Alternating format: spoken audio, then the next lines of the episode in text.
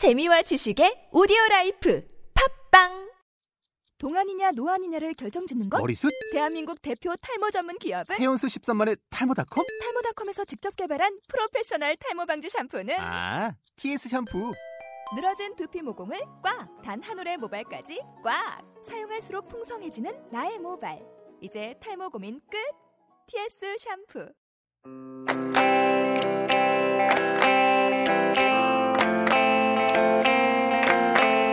매일매일 다이어트를 해야겠다는 생각에 다이어트를 검색해보지만 나오는 정보들은 나한테 맞는 정보인지 그리고 이게 다이어트에 좋은 정보인지 알 수 있을까요? 하루에도 엄청 쏟아지는 정보 속에서 실질적으로 도움이 되는 다이어트 정보만을 엄선하여 방송해주는 다이어트 토크 방송 아이비 플러스의 살 빠지는 라디오 시작하겠습니다.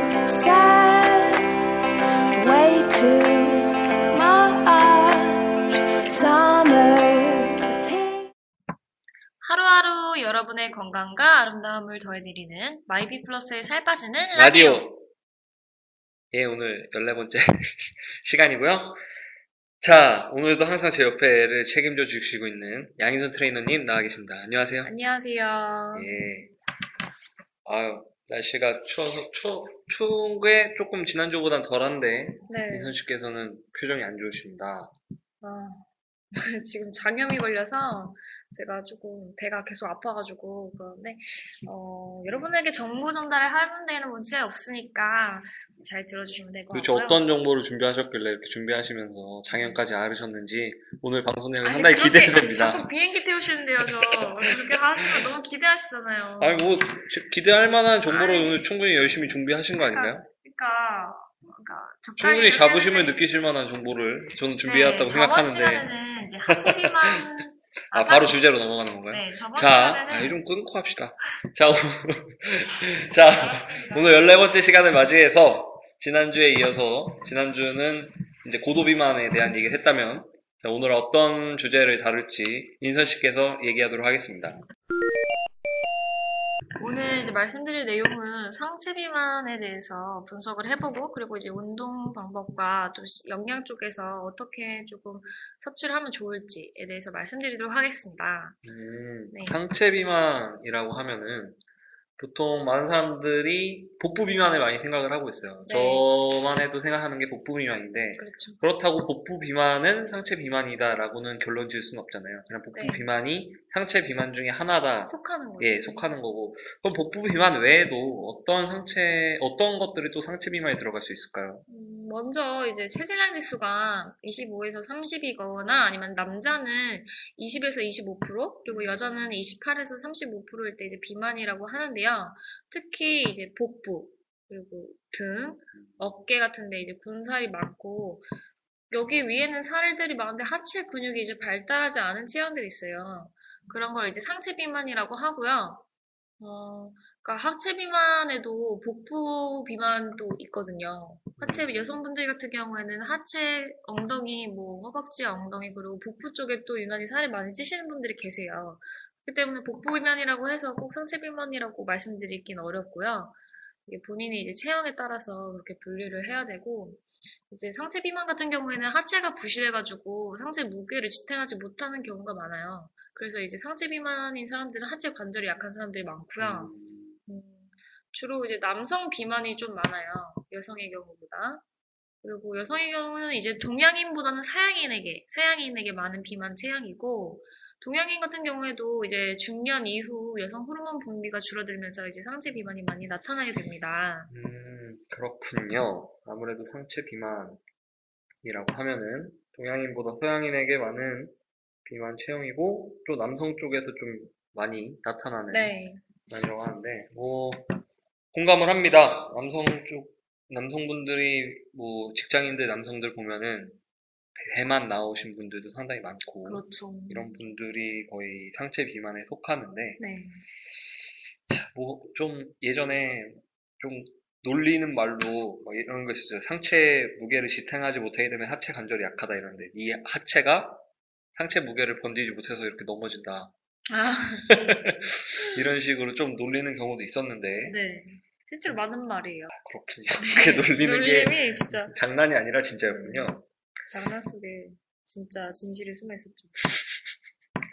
자, 그렇게 해서 오늘은 상체 비만을 다뤄보도록 할 건데요. 먼저 상체 비만, 운동 쪽부터 들어가도록 할게요. 운동에는 어떠한 운동을 해야 되는지 민선 씨께서 좀 구체적으로 얘기하도록 하겠습니다. 네.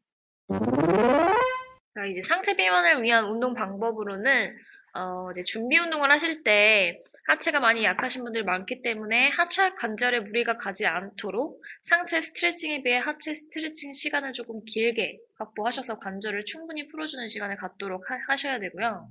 좀 네. 상체 스트레칭에 비해 하체 스트레칭 시간을 길게 한다는 게 상체 네. 비만인데 오히려 하체 스트레칭을 길게 네. 하는 이유는 뭘까요? 방금 말씀드렸듯이 이제 관절에 무리가 가지 않도록 하기 위해서 음, 무릎 쪽이나 이제 하체, 무릎을 특히 많이 잘 풀어주셔야 돼요. 왜냐면 상체 무게, 하체는 근력이 없는데 상체 무게를 지탱하려면은 좀 아무래도 무릎이 아프고 음, 그런 경우가 많아서 무릎을 잘 풀어주시고 하체 스트레칭을 많이 해주셔야 됩니다. 알겠습니다. 그리고 이제 유산소 운동을 할 때 상체 무게를 고려하셔서 이제 무릎이나 발목에 충격이 큰 에어로빅 같은 거, 뭐 줄넘기, 스쿼시, 러닝 같은 거는 피하시고요. 수영이나 뭐 자전거, 파워워킹 같은 거를 해주시는 게 좋아요. 뭐 그때 뭐지 뭐지 저번 시간에 했던 고도 네, 비만. 고도비만 했을 때도 이게 무리 가면은 수영 하, 하지 못하는 대신 아쿠아로빅이나 수영장 물 속에서 뭐 걷는 이런 거 권해드렸잖아요. 또 마찬가지로 조금 어, 무릎이나 발목에 이렇게 충격이 큰 운동을 조금 피하셨으면 좋겠습니다.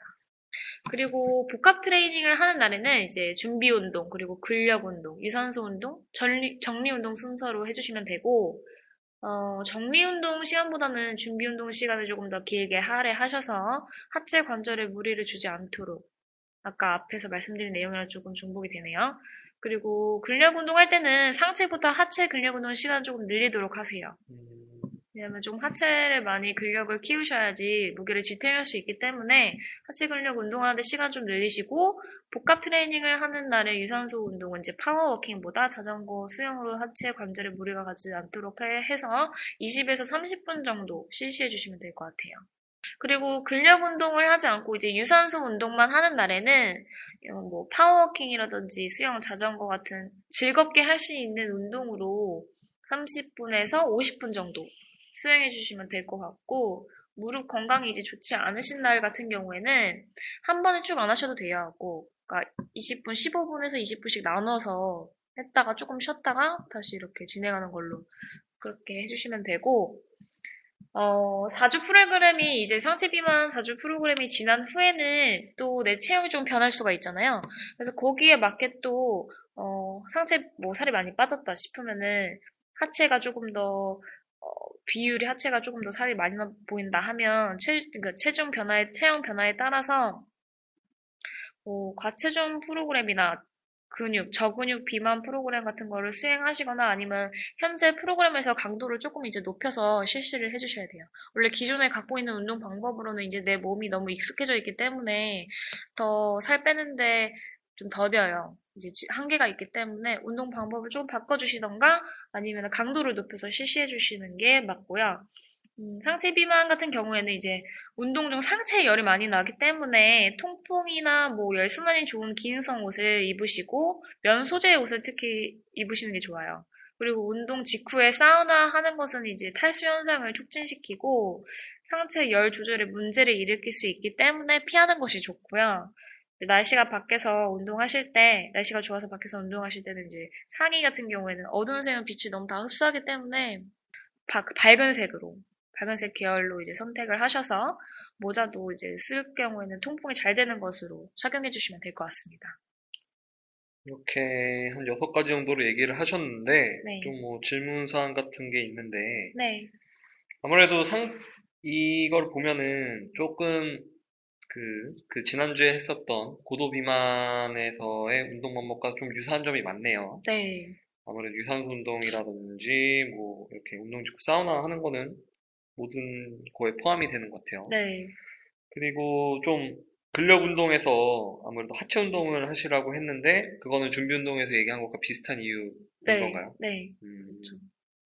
그래서 사람들이 배가 나온 사람들이 제일 먼저 이제 운동을 근력 운동을 한다고 했을 때 근력 운동뿐만 아니라 그냥 운동을 하고 살 좀 빼야겠다 이렇게 느꼈을 때 제일 먼저 하는 운동이 윗몸 일으키기예요. 네. 아무래도 윗몸 일으키기를 하면은 그래도 내 배가 좀 들어가거나 아니면 왕자를 만드는데 유용하지 않을까라는 음, 마음에 윗몸 일으키기를 먼저 하는데 근데 윗몸 일으키기를 하는 게 상체 비만에 별로 도움이 안 된다 네. 이런 얘기를 좀 들었거든요. 이거에 대해서 좀 얘기를 해주신다면은 네. 어떻게 될까요?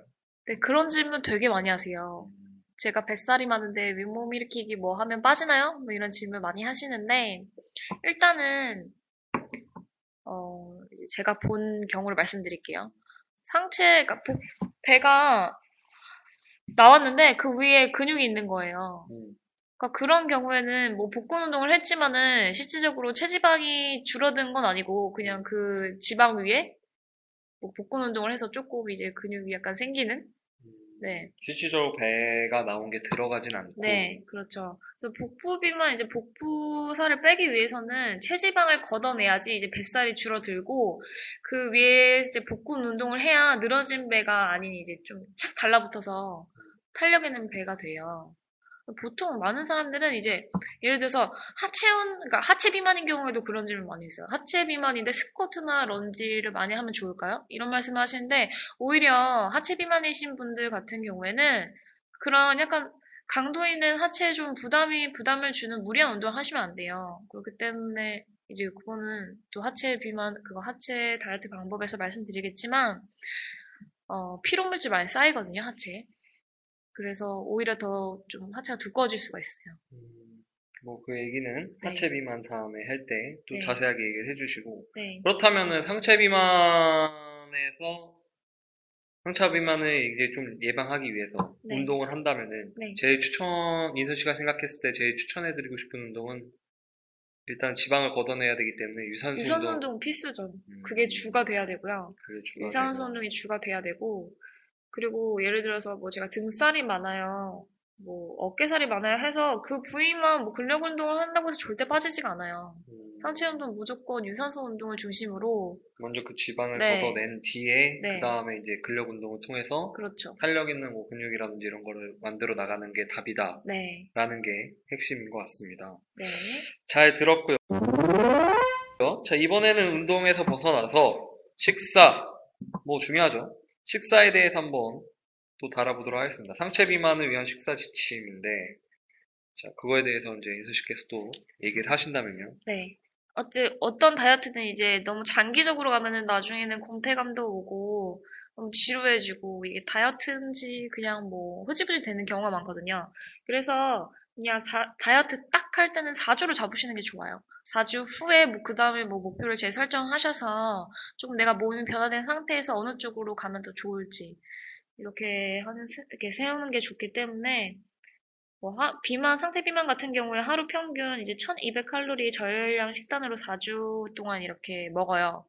그 후에는 4주 이후에는 1500칼로리까지 열량을 늘려서 섭취를 해주셔야 되고요. 그리고 이것도 뭐, 뭐 마찬가지로 탄단지 비율이 60대 20대 20 비율로 그렇게 하고 지방은 불포화 지방산이 많은 생선 그리고 견과류를 섭취해 주도록 합니다.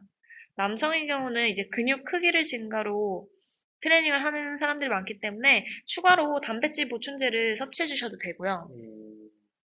근데 단백질 보충제가 네, 그냥 단백질 보충제를 섭취한다고 이렇게, 다- 이게 근육이 되는 게 아니라 네, 이거에 맞는 근육, 근력 운동을 해줘야 되잖아요. 그렇죠. 네. 만약에 그냥 근력 운동을 좀 대충 대충 하고 단백질 보충제를 먹으면 오히려 살만 찌는 그런 경우도 좀 봤었는데 네, 그죠? 네, 아마 그거는 이제 뭐 이런 경우도 있을 거예요. 뭐 탄수화물을 기존, 그러니까 단백질 보충제 말고 뭐 탄수, 탄수화물 비율을 조금 많이 드시는데 거기다가 단백질까지 드시고 음, 이러셨다면 음, 평균 내가 먹어야 되는 열량보다 좀 많이 먹은 상태에서 단백질 보충제까지 먹으니까 뭐 살이 그렇죠. 찌고, 네. 아무튼 단백질 보충제도 섭취를 함으로써 칼로리가 늘어나는 건 맞, 맞으니까 네. 알겠습니다. 음, 그리고 뭐 저녁은 뭐 지방 전화율이 낮은 단백질 중심으로 콩이나 닭가슴살, 달걀, 참치 등 이런 음식들을 섭취해 주시는 게 좋고 배고픔을 조금 줄이기 위해서는 식이섬유가 풍부한 고구마, 토마토, 야채, 샐러드 등을 곁들여 드시는 게 좋습니다. 이제 윤아 씨도 다 아시겠죠? 하도 이런 내용이 많이 반복되다 그쵸. 보니까 하도 이제 듣다 보니까 네, 뭘 섭취해야 되는지는 알죠. 네. 근데 이제 중요한 게 사람들도 웬만한 분들 다 알고 계실 거예요. 그렇죠. 다 알고 계실 겁니다. 네, 근데 이걸 섭, 지키느냐 안 지키느냐의 싸움인데 그렇죠. 일단 뭐 하루 세 끼 중 그리고 아침과 점심은 전통적인 한식 식당으로 구성하는 게 좋으시고요. 음. 그리고 흰 쌀밥보다는 이제 잡곡밥, 현미밥 중심으로 아침 3분의 2 공기, 점심 2분의 1 공기 그렇게 드셔야 돼요. 아침을 제대로 먹지 못하는 경우에는 탄수화물이 좀 이제 풍부한 야채 김밥이나 음, 고구마 뭐 한두 개 정도로 대체해 주시면 되고 선- 생식이나 선식 같은 액체식 드실 때는 야채 과일 넣어서 조금 포- 포만감을 주는 게 좋습니다. 음. 그리고 간식은 오전에는 복부 비만을 위한 장 청소에 효과적인 고구마나 요구르트를 드시면 좋고요.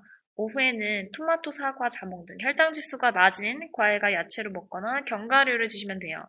그, 나는 그래도 배가 고프다 하시면은 우유를 드시는데 저지방 우유로 무지방 우유, 저지방 우유 요즘 많이 나오잖아요. 음. 그 저지방 우유나 이제 달걀 흰자를 추가로 드시면 돼요. 그리고 육류는 또 포화지방산이 많은 돼지고기, 소고, 소고기는 피해주시고 닭가슴살 위주로 섭취를 해주시고 상체에 열을 내릴 수 있는 녹두로 만든 이제 청포묵, 청포묵을 이용한 요리나 곤약 같은 식이섬유가 많은 요리를 활용하시면 좋을 것 같네요.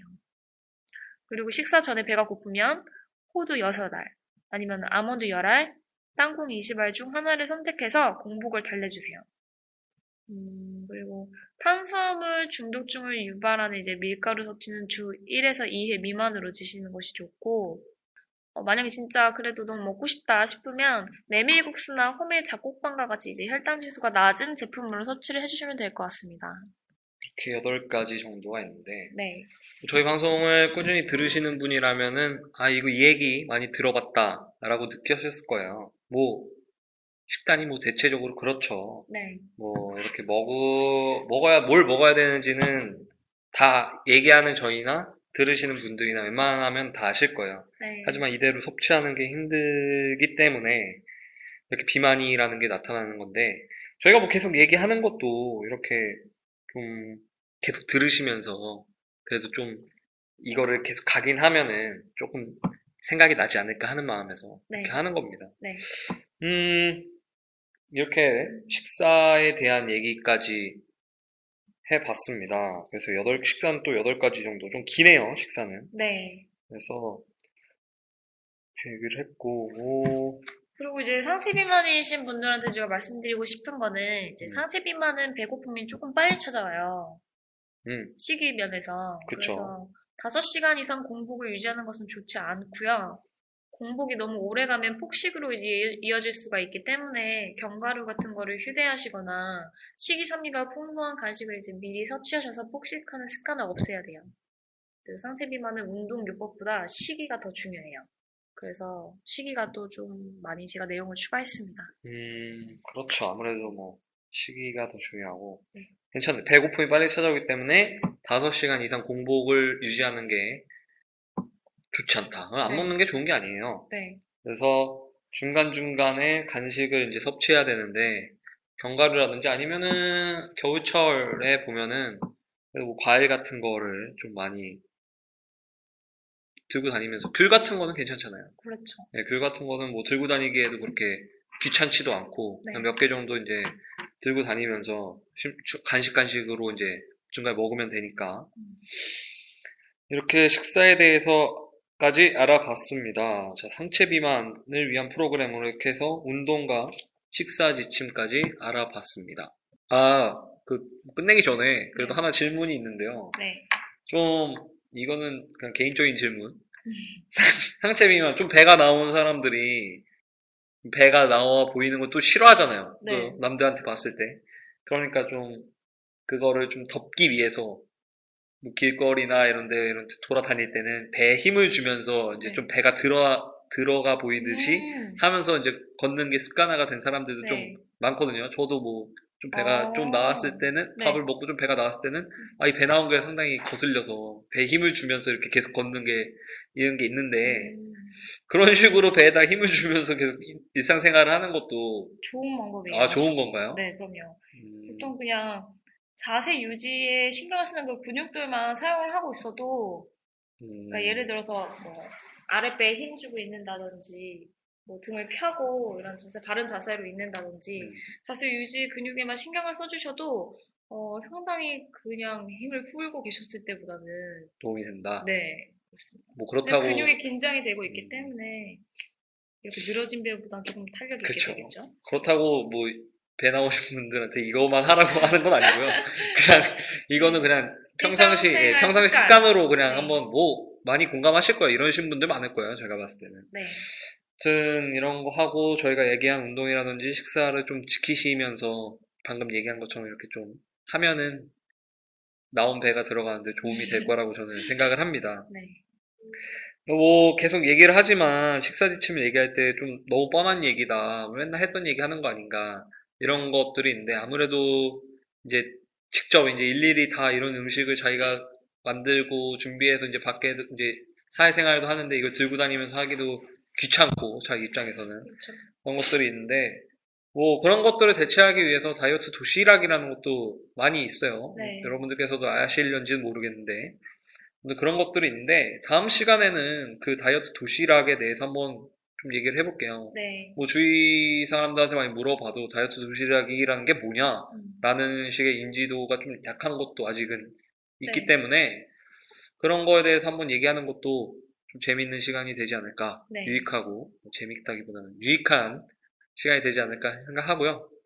오늘 아무튼 이 상체 비만을 위한 프로그램으로 운동과 식사 지침, 뭐 주의사항까지 얘기를 했고 아무래도 이제 나, 중에 이제 하체 비만 쪽이나 이런 것도 얘기를 하실 거죠. 네. 하체 비만은 또 저 많이 찾아봤는데 여성분들께서 많이 고민하고 있는 사항이니만큼 음. 더 관심이 많이 가지 않을까 싶습니다. 자, 오늘 이렇게 해서 14번째 시간 방송을 다 했습니다. 고생하셨어요, 오늘. 네. 이리저리, 이리저리 아프신데. 아, 아닙니다. 아직 무릎도 다 선치 않으신 걸로 알고 있는데. 오늘 실밥은 다 빼셨죠? 오늘 다 풀고 왔어요. 조만간 다시 운동을 하시면은 지금 이렇게 좀 다른 데도 아픈 부위도 금방 낫지 않을까. 아무래도 운동, 운동 중독이신 것 같아요. 트레이너시다 아, 보니까. 아니에요. 또 비행기 태우시는 아니, 아니, 아니, 뭐 그런 건 아니고. 아무튼 오늘 수고하셨고요. 저희가 이제 다음 주면은 이제 12월이네요. 연말 거의 마지막 달인데, 12월에도 저희 방송이 있습니다. 하셨고, 오늘 수고하셨고, 다음 주에 또 뵙도록 하겠습니다.